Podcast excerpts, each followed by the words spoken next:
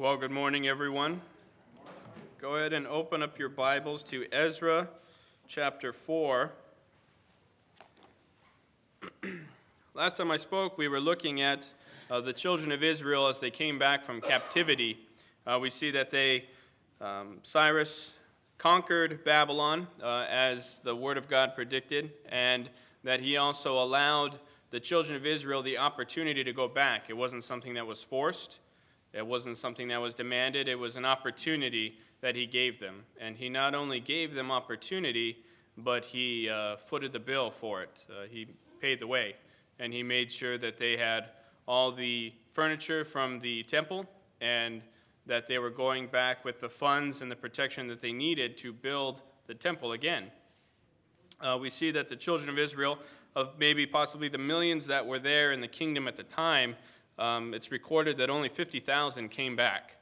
Um, and as our brother Dave was reminding us this morning, even though it was just a small remnant of 50,000, when God looked at them, he looked at them as a whole. They were the children of Israel, they were his children. And when they came and they moved into the land, and they all gathered together, it says, in one mind to build the altar and to lay the foundation, he looked at them as a whole. It wasn't as a, a fragment there. And so we kind of left off at really one of the great high points in the history of the children of Israel in the sense that they returned to do the will of God. Um, they had a good start and they were motivated. Uh, the young men and, uh, that were there were, I can't imagine what that was like uh, to go for uh, at least 50 years without a temple being there and then to finally return to the land to do things as you've been taught uh, this whole time. The word of the Lord had been taught and passed down, and you have, now have the opportunity to get back to what God intended for these special people. So we left off, they had just laid it.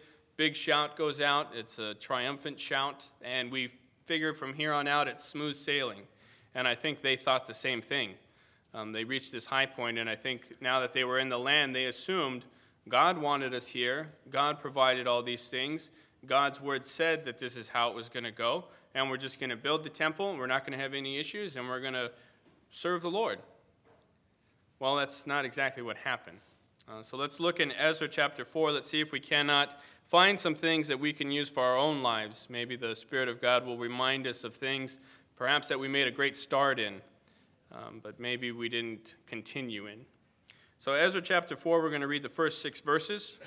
It says, Now when the adversaries of Judah and Benjamin heard that the children of the captivity builded the temple unto the Lord God of Israel, then they came to Zerubbabel and to the chief of the fathers, and said unto them, Let us build with you, for we seek your God as ye do. And we do sacrifice unto him since the days of Esarhaddon, king of Assur, which brought us up hither. But Zerubbabel and Jeshua and the rest of the chief of the fathers of Israel said unto them, Ye have nothing to do with us to build a house unto our God, but we ourselves together will build unto the Lord God of Israel, as King Cyrus the king of Persia hath commanded us. Then the people of the land weakened the hands of the people of Judah, and troubled them in building, and hired counselors against them to frustrate their purpose all the days of Cyrus king of Persia, even until the reign of Darius king of Persia. And in the reign of Ahasuerus, in the beginning of his reign, wrote they unto him an accusation against the inhabitants of Judah and Jerusalem. In the beginning here, it, uh, the, one of the words that's used to describe these people that come to the children of Israel is adversaries, and your Bible might say enemies. Um, they were enemies, they weren't friends. But we notice when they come to the children of Israel, they come offering help. They come offering the fact that, hey, you know, we realize you're going to build this huge temple, you only have so many people, we will help you because we serve God just like you serve God. And how many times do we talk to people and you get into a spiritual conversation and you find out they don't have the same feelings about the Lord Jesus Christ, though they claim to be Christians, but they don't think of the Lord as the Savior of all. They don't think of the Lord as a personal Savior, uh, the one that paid it all, the one that finished the work, and the one that now offers salvation freely, without works, by grace alone. And all of a sudden, you realize you're not the same. These people are not believers. One of the things that they'll often say is, but we serve the same God. We believe in the same God, don't we? I now say, no, we don't believe in the same God. You believe in a God that, you know, has sent his son to die, but that you still have to work and do certain things to be saved. That's not the God that I believe in. I believe in a God that paid it all. I believe in a God that finished the work, seeing that I couldn't. So in this case, and I don't know how many of you have uh, built anything or, or, or, even, you know, a cabinet, I don't care what it is, but like a little baby thing that you put together. If someone comes and offers you help, that's pretty enticing. I know if I was uh, working down, I, had to work at Ayala High School yesterday, and I was on a, uh, I was telling Robert, 20 foot pole, they, the kids need these new lights, the lights aren't working, so they bought these new LEDs, and they called us out in emergency to come and put this in because the kids will be in the dark on um, Monday if they stay after 5. And of course, my smart Al- Alec remark was, you know, um, well, tell them to go home before 5. You know, don't let them be on the campus. So anyway, I go there and, and I have to put these lights up, but they're 20 foot in the air, and our boom truck was uh, down. It wasn't working. So I was on this 18 foot ladder, straddling the top of it, and boy, I was shaking, and these lights are about 50 pounds, and I was putting it, trying not to pinch the wires as I put the fixture on there. And if somebody were to come and say, hey, you know, I'll give you a hand, I'll get up there and put, I would say, be my guest, pal, go ahead. You know, I'll, I'll hold the bottom of the ladder for you. So, I, you know, looking at the task that they had in hand, this was a pretty enticing offer that this group was going to come and help them. Uh, there's just one problem. Uh, these people were working the works of Satan. They were trying to infiltrate. They were trying to get in on this work that they had that God had given them. So we see that the, the mind was right with the children of Israel at that time. And when these people came, the leaders of the people said, We have no, nothing in common with you guys. You don't serve the God like we do. We are his people. And so they did the right thing in saying, We will build it ourselves. And I think, again, they thought that because they honored God, because they made the right choice, that things would get easier, that the, that the, the struggles would get lighter. But we see that that's not the case either. The minute they refused this compromise, there was another tactic that came in. And that was they were just going to hamper the work. First, they were going to help, and they figured if they can get on the inside, they could do a little bit more damage, maybe. But if we can't get it on the inside, then we'll just make it hard on them. And I think of uh, how many of us have, have started something, even, even something simple, um, personal devotions in the morning. Um, you know, trying to, I mean, I look at, you know, Kathy and I trying to pray together at night. And now with Noah and, and being tired and all of these things, you try to do something simple. And all of a sudden, all these other things come into play. And it's like, it's hard. And you think, how hard is it just to just you know, before you fall asleep, you know, kneel before the bed and pray with your wife. But it's hard. Praying is hard. It's hard work. And I think at this portion here, the children of Israel kind of expected things to be easier now. We're no longer captives in a foreign land. We're back at home. Um, we're, we're, one. We're together. We have the same goal, the same mind. We're all striving towards the same thing. We have the leaders. We have the funds. We have workers we have the right to do this, but they're discouraged. So, if you want to know who these people are, uh, you can go back and read 2 Kings 17. Uh, these were people that were displaced there by the king of Assyria at the time, Esarhaddon, and uh, we know them as the people of Samaria during Jesus' day. Uh, they were people, foreigners, and uh, people from the northern tribes that have kind of um, intermarried and, and, and kind of created their own people group. And they did um, offer up these sacrifices, but it, if you read 2 Kings 17, you find it was they were afraid of the animals because the animals were killing them in the land there, and they started sacrificing. And it says they feared the Lord, but they still served their graven images. So there was this um, conflict. Um, so we see that, in, in a sense, they, in their mind, they think this is the same God. But in the children of Israel, in the truth, it's not. It's, it's different. Um, so we have here the, the offer comes, the leaders of the people turn it down, and in verse 4 it says, Then the people of the land weakened the hands of the people of Judah and troubled them in building. And it says they hired counselors against them to frustrate their purpose all the days of Cyrus, king of Persia, even until the reign of Darius, king of Persia.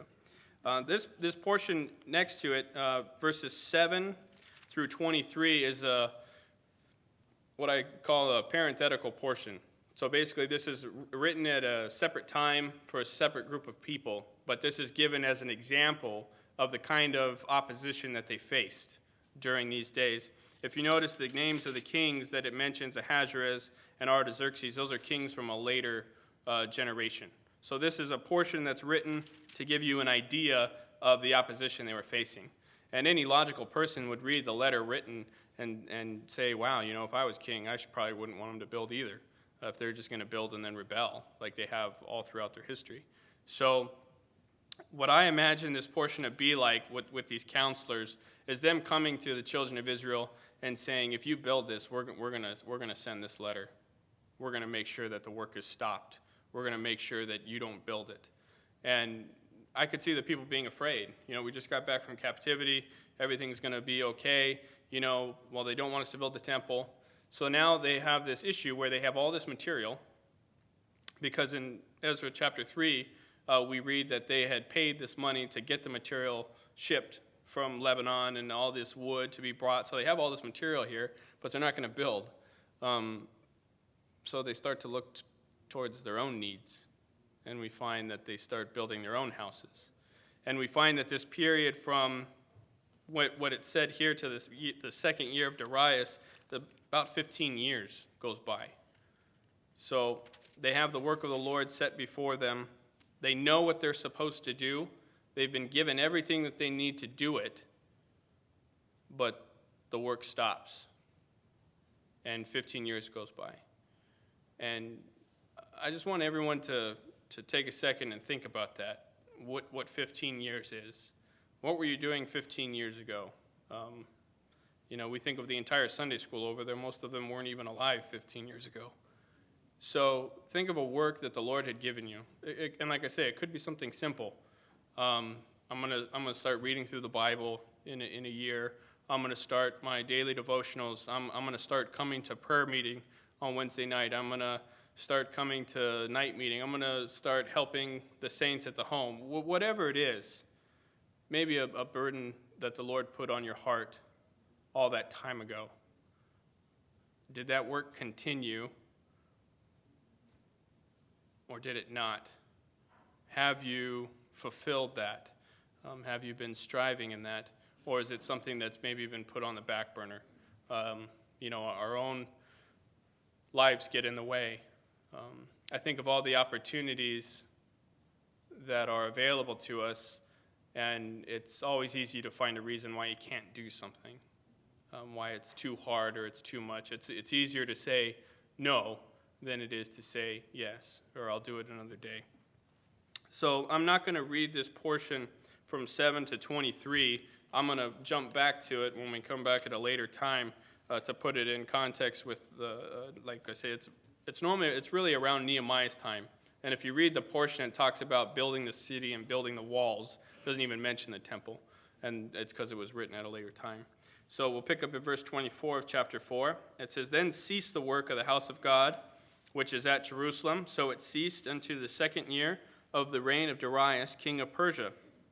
Then the prophets, Haggai the prophet, and Zechariah the son of Iddo prophesied unto the Jews that were in Judah and Jerusalem in the name of the God of Israel, even unto them.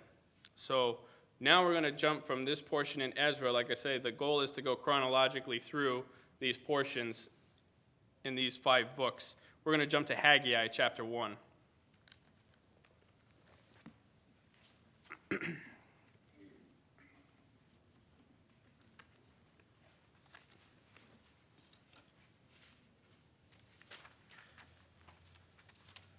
so, as I said, the work has been stopped now for 15 years.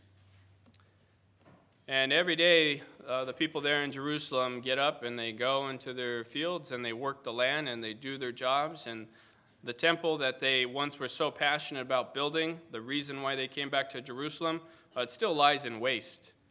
Um, and as anybody knows, if you keep doing the same thing every day, every day, every day, um, you become complacent. Um, you get into a routine.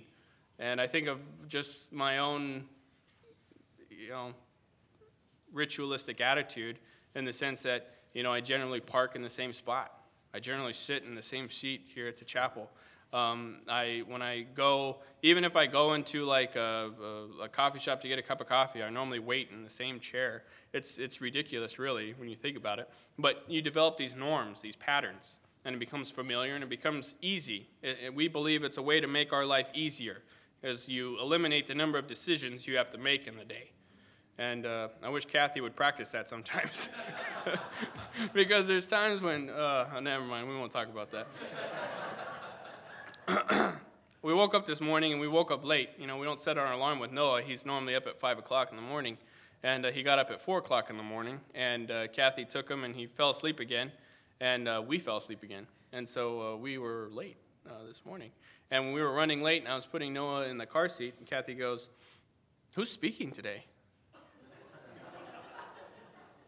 I'm speaking today. You know, thanks for praying for me, dear. And she was like, I remember, I remember. We were talking about it last night. I said, Yeah, we were. We were talking about it last night. But my point is, you, you develop a routine, you develop this thing, and, and you find that without knowing it, you're exactly where Satan wants you to be. You're not doing anything for the Lord. If you belong to the Lord already, the goal for Satan is to not have you serve him, to stop the work, to stop your service for the Lord. That's his goal. And you see, he approached with, well, okay, I'm going to get on the inside, I'm going to infiltrate, I'm going to get them to worship these false gods again. That was his tactic in the past. And we see that God got rid of that in Babylon. He took them to the, the home of idolatry and he got it out of their system. And when they came back to Jerusalem, the problem that they had was not idol worship. They weren't worshiping idols, they weren't doing any of these things. And we see that when the opportunity presented itself, they immediately said, Look, we're not going to have anything to do with you guys. So Satan used a different tactic. And it was just going to be, he was going to pressure them. And when they went off to do their own thing in their own lives, he was going to back off a little bit. And he was going to let them. Build your own houses, get your own work started, start your families, get busy, do things that don't serve the Lord, do things that serve yourself. Worry about you right now. That's the message of Satan. That's his goal. And we see that it worked. For 15 years, nothing happened. Until a man, Haggai, comes on the scene. Um, we don't really know anything about Haggai. We know that his name means festive or festival. Um, no history of his parents. We don't know what tribe he's from, uh, what kind of lifestyle he had, or the success, maybe, or failures. We don't know anything about Haggai. He's mentioned a couple of the, in other books of the contemporaries, like we just read in Ezra or in Zechariah. Um, but in the fact that there's nothing mentioned about him, we have, a, we have a principle. And that principle is the only credential you need is that the message is from the Lord. Doesn't matter who your dad or mom is, doesn't matter uh, if you grew up in the church, it doesn't matter. Any, none of those things matter. What matters is it's a message from the Lord. And we see that those are the only credentials necessary. So Haggai's ministry only lasts about four months, and it's uh, in these uh, 38 verses here. And in four months, he preaches about five messages, and the entire nation is turned around. Um, he has an amazing ministry, and then we don't really hear anything about Haggai after that. The work is done. Um, if only we, we could be like that. Uh, get up and preach for a week, and everyone's back on track. Um, so we have here, we're going to read the first 11 verses here in Haggai. And we'll see that these things line up. In the second year of Darius the king, in the sixth month, in the first day of the month, came the word of the Lord by Haggai the prophet unto Zerubbabel, the son of Shealtiel, governor of Judah, and to Joshua, the son of Josedech, the high priest, saying, Thus speaketh the Lord of hosts, saying, This people say, The time is not come, the time that the Lord's house should be built. Then came the word of the Lord by Haggai the prophet, saying, Is it time for you, O ye, to dwell in your sealed houses, and this house lie waste? Now, therefore, thus saith the Lord of hosts, Consider your ways. Ye have sown much, and, have, and bring in little. Ye eat, but ye have not enough. Ye drink, but ye are not filled with drink. Ye clothe you, but there is none warm. And he that earneth wages, earneth wages to put into a bag with holes Thus saith the Lord of hosts Consider your ways. Go up to the mountain, and bring wood, and build the house, and I will take pleasure in it, and I will be glorified, saith the Lord. Ye looked for much, and lo, it came to little. And when ye brought it home, I did blow upon it. Why? saith the Lord of hosts, because of mine house that is waste, and ye run every man unto his own house. Therefore the heaven over you is stayed from dew, and the earth is stayed from her fruit. And I called for a drought upon the land, and upon the mountains, and upon the corn, and upon the new wine, and upon the oil, and upon that which the ground bringeth forth, and upon men, and upon cattle, and upon all the labor of the hands. so, one thing that we know about the prophets uh, during the time of the children of Israel is they weren't very well liked. Uh, most of them were hated. Uh, most of them were beaten and killed. And um, we know that the history of the prophets is not a happy one according to our standards. Uh, they generally were, seems like, pretty lonely people. Uh, they came and delivered a message that normally um, was hard to hear uh, during a time of, you know, walking away from the Lord. And that it was a burden that they had. They, they had to say these things. They had to get it off their chest. They had to honor the Lord. There was nothing that they could really do about it. And we, were, we heard last week uh, from our brother Clay Berry about this idea of speaking the truth in love and what we've kind of made that out to be. Uh, speaking the truth in love in, in a general Christian setting is the idea that maybe I, I, I tell you what you need to hear in the nicest possible way so that you're not that offended and that we're still friends and you still like me when we're done. That's not speaking the truth in love. What Haggai is doing here is speaking the truth in love.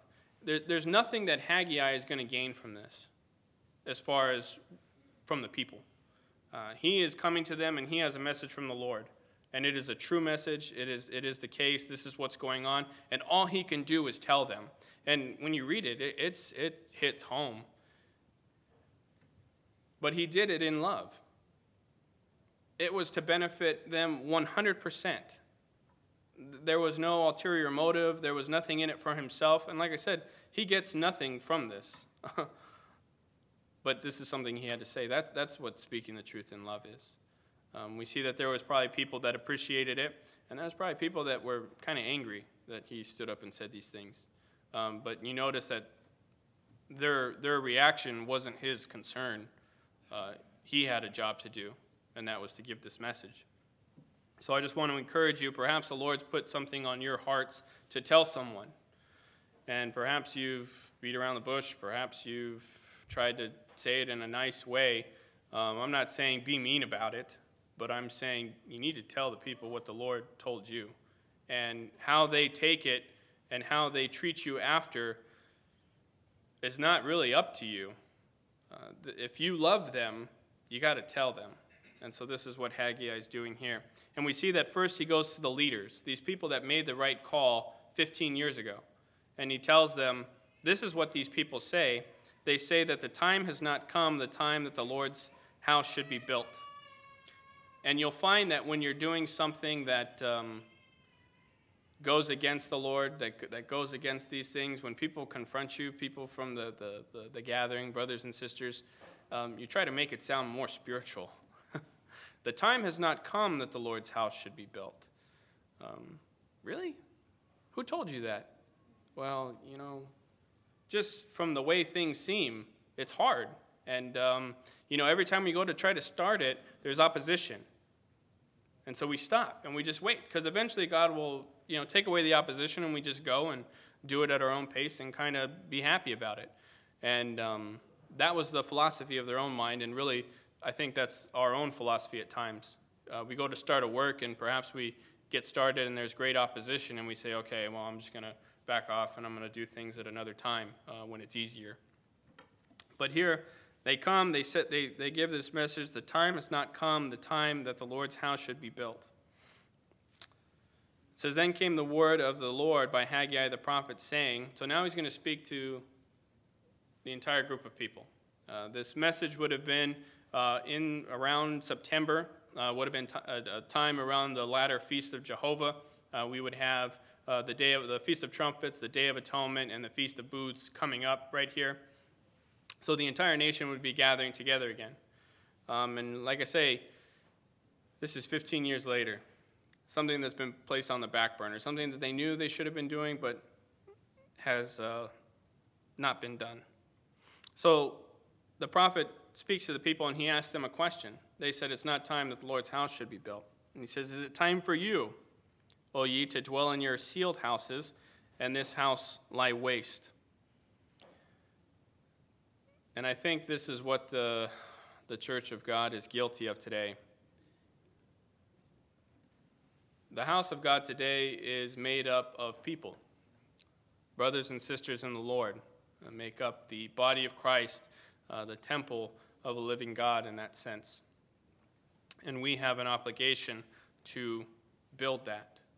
The foundation has been laid, um, the building has begun, and we have the opportunity to build upon it build one another up, um, to encourage. We've been given gifts that we would be used in a perfect spot, in a perfect situation to excel to the glory of the Lord. But how many of us, given everything that we've been given, are off doing our own things? And the response is, well, I just don't have time right now. And I need to do this for me. And all of a sudden, everything becomes about me. And then you know, I'll, I'll even in my own life, you know, you, you use the family as an excuse. Well, you know, Kathy's at home and I need to watch Noah and I need to help out and I, I can't come and help you. I can't come and pray with you or I can't be there for this. It all of a sudden, you, you kind of lose perspective and you, and you get complacent. And then what you find is that people stop asking. and it gets easier just to be at home and to do your own thing and all of a sudden, you know, one Sunday morning you come to meeting and it's going to be like every other Sunday, and the word of the Lord touches your heart, and you realize maybe things aren't going the way they're supposed to be going in my life. And maybe I have neglected the work of the Lord for some time, and maybe it's time to pick it back up. So he asked this question, and I think of this portion, like I said, they had all this material that they had ordered and bought and paid for come to Jerusalem. And it says that they're dwelling in pretty nice houses here. I can only imagine that maybe that material was lying around and you don't want to let it go to waste. And so you say, well, I'm going to take this portion here and I'm going to build me a place. And I'm going to take this portion here and build me a place. So they took what was supposed to go to the Lord and they spent it on themselves, is what it looks like. And so they're dwelling in these beautiful homes. And what they find is that their life really isn't going the way they wanted it to go either. They think that the most dangerous place to be in is, is, is complacent is one thing, um, but to not realize it, to be oblivious. And the Lord has to come in to remind them. In verse 5, it says, Now therefore, thus saith the Lord of hosts, consider your ways. You were given an opportunity to build my house, but you chose to build your own house. You were given an opportunity to get back to the work, but you chose to invest in your own lives and your own time and your own families and, and whatever the case may be. This is what you chose to do.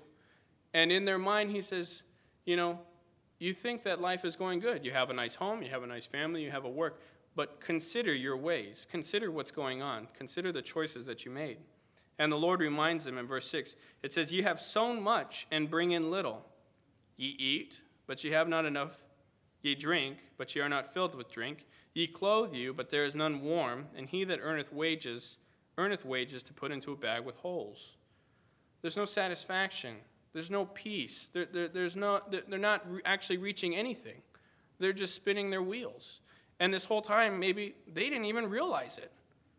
They just thought, well, you know, uh, you know, we worked hard and we sowed a lot, and you know, we didn't get that much. You know, just one of those years. Or, you know, you, you go, how many, I mean, we don't know what this is like, but my grandfather used to tell me that he never left the table hung, or full. He never left the table full until he got into the Navy. I've never left the table hungry. I've, you know, I've never, that's not an issue that I've had. But this idea, I think about that. To, to every day go to the table to eat something and you're hungry, and to leave the table and still be hungry. It, it didn't satisfy. What was the point of even going to the table to eat if you're not going to eat to be at least content? To drink but still be thirsty. I'm going to keep drinking, but I'm still, I'm still. being thirsty and being hungry are two terrible things. Um, and when I'm thirsty or hungry, you know, I make it terrible for everybody else too. So it's just not, not, not, a, good, not a good thing to be about.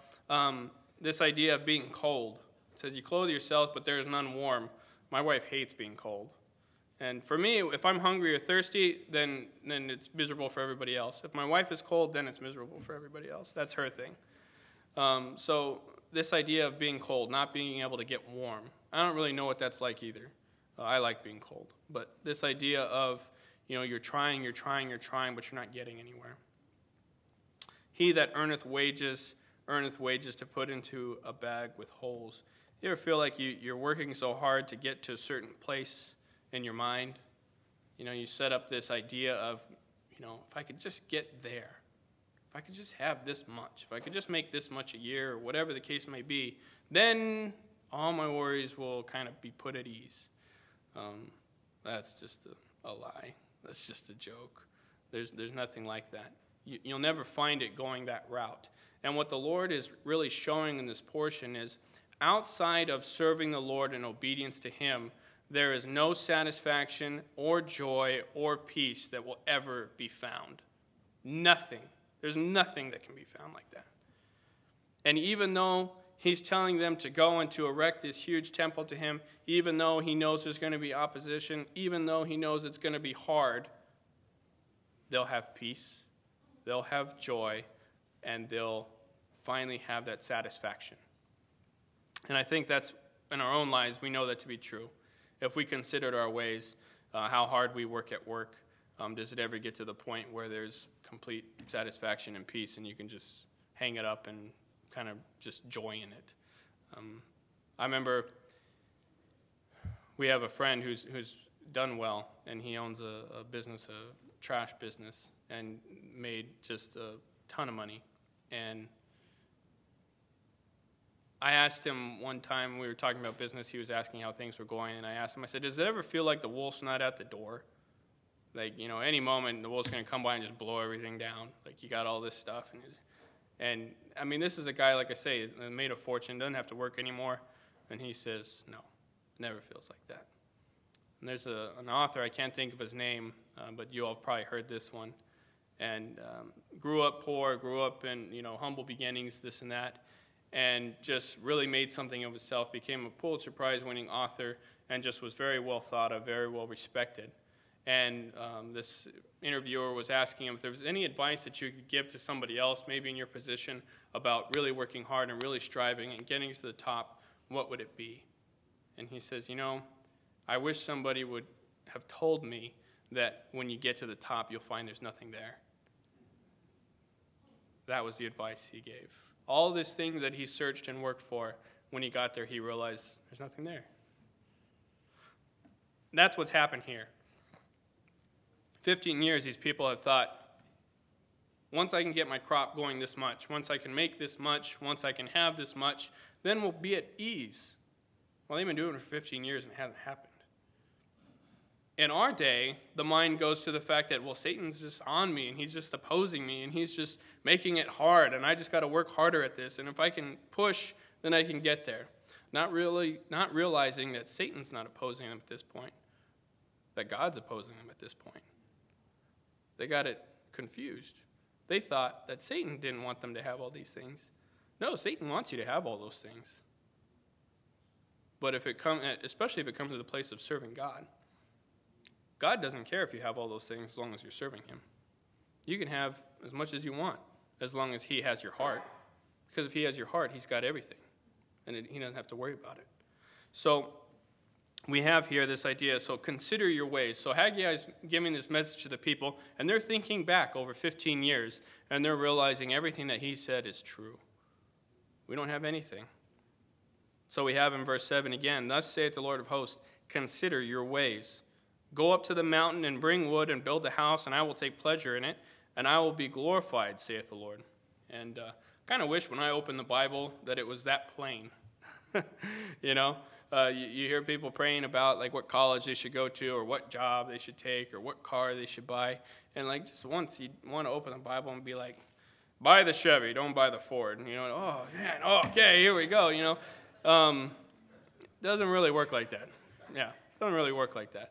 So you have this instance where uh, basically Haggai tells them, go do this. Get off your butts. Go build a house. And really think about what he's saying. Go up to the mountain, chop a bunch of wood down, bring it back here, and build a house. That's basically what he's saying. And the Lord says, I will be glorified in it. Um, I don't know what it's like uh, to cut that much wood, but I do know what it's like to go up on a big hill and cut a tree down and bring it back. And uh, Ricky and the guys at camp uh, know what it's like when you have 30 guys to cut one tree down and it takes you a couple hours. Um, so, you know, imagine that to build an entire temple. It's a long time. It's a lot of swings with the axe there. But this is, this is the message.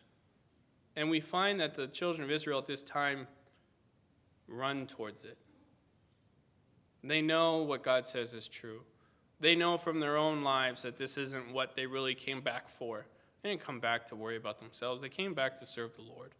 And the message and the instruction goes out again you know, you, you spend all the money already buying other stuff, so now you got to go up, cut the wood down, and bring it back and build it. This is the message. So it says in verse 9, he tells them to consider their ways again. He says, You looked for much, and lo, it came to little. And when you brought it home, I did blow upon it. Why, saith the Lord of hosts? Because of mine house that is waste, and you run every man unto his own house. Um, and really think of that in our own lives. Um, we come together for prayer every Wednesday, and we pray for everyone, all of you here, um, every Wednesday. Um, and one of the prayers that we have is that more people would come out and pray with us. This idea of taking care of the Lord's house. Uh, sometimes our burdens go to our own homes. I know when I have something to work on at my house, everything else kind of takes a back seat to it um, because it's, it's got to get done. And um, believe me, I know what it's like to work in people's homes um, and to kind of tie things up for a bit. You know, um, I, have worked on homes where we've remodeled entire homes, kitchens, this and that. And let me tell you, um, people do not respond well when their house is torn up and they feel it's taking too long because I can't be inconvenienced. I can't go one more day without my kitchen. I need it done now. I need it done. And I'm in a position that kind of says, look, I can't go any faster than what I'm doing right now. I only got so many guys, and you know, we're not a team of, uh, you know, HGTV where we come in and there's 400 people that go to town and just, you know, do it in a day. Um, no, you know, I got six guys here. you know, it's not going to happen. But this idea of when it's our own stuff, we want it done now. We don't want to wait. We don't want to take too much time. And if it is taking too much time, we look at those people and we say, you better hurry up because you said it was going to be done at this time. Well, 15 years has gone by, so I would say the Lord's pretty patient. And He tells them all the things that they've run to, all the things that they've gone to. You looked for much and it came to little. You tried it your own way. You tried to do it your own route, and it didn't work out. Get back to doing what I've asked. So, verse 10 Therefore, the heaven over you is stayed from dew, and the earth is stayed from a fruit, and I called for a drought upon the land, upon the mountains, and upon the corn, and upon the new wine, and upon the oil, and upon that which the ground bringeth forth, and upon men, and upon cattle, and upon all the labor of the hands of Israel. Um, even, I mean, they weren't having as many children, it looks like. so, this idea of a drought, maybe you're looking at your own lives and you're thinking, you know, I, I, nothing's really going my way. Um, it seems like, maybe it seems like God's opposing you. And uh, the scary thing is, maybe He is. Um, so this morning is an opportunity for us all to consider our ways, to think of what the Lord has laid on our hearts, uh, to remember times past, maybe since we became a believer, all the things that we had to do for the Lord and what's really been done, uh, self examination. Uh, we see here in verse 12, we'll finish on a high point again. It says, Then Zerubbabel, the son of Shealtiel, and Joshua, the son of Josedek, the high priest, with all the remnant of the people, obeyed the voice of the Lord their God and the words of Haggai the prophet as the Lord their God had sent him, and the people did fear before the Lord. So Haggai comes on the scene, delivers a message, and we find in just over three weeks, they're back building again. They've gone up, they've, they've cut the wood down, and they're, they're back to work. Um, let it be that way in our own lives, perhaps the things that we've pushed aside. Let's close in prayer.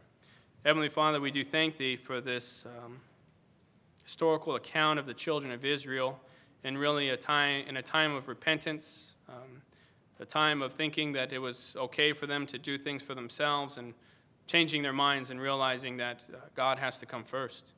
Um, Father, we pray that in our own lives we would look at things that are going on, that we would truly consider our ways, and that we would be burdened to do the things that you have asked us to do uh, to love the brethren, to pray for one another, to use our gifts to build one another up. Uh, Father, to take the lowest position and to think of others more than ourselves. Um, we just ask that you would be with us throughout this week, that you would bring things to mind, and that in all things we would be obedient to your word. And we ask this in Jesus' name.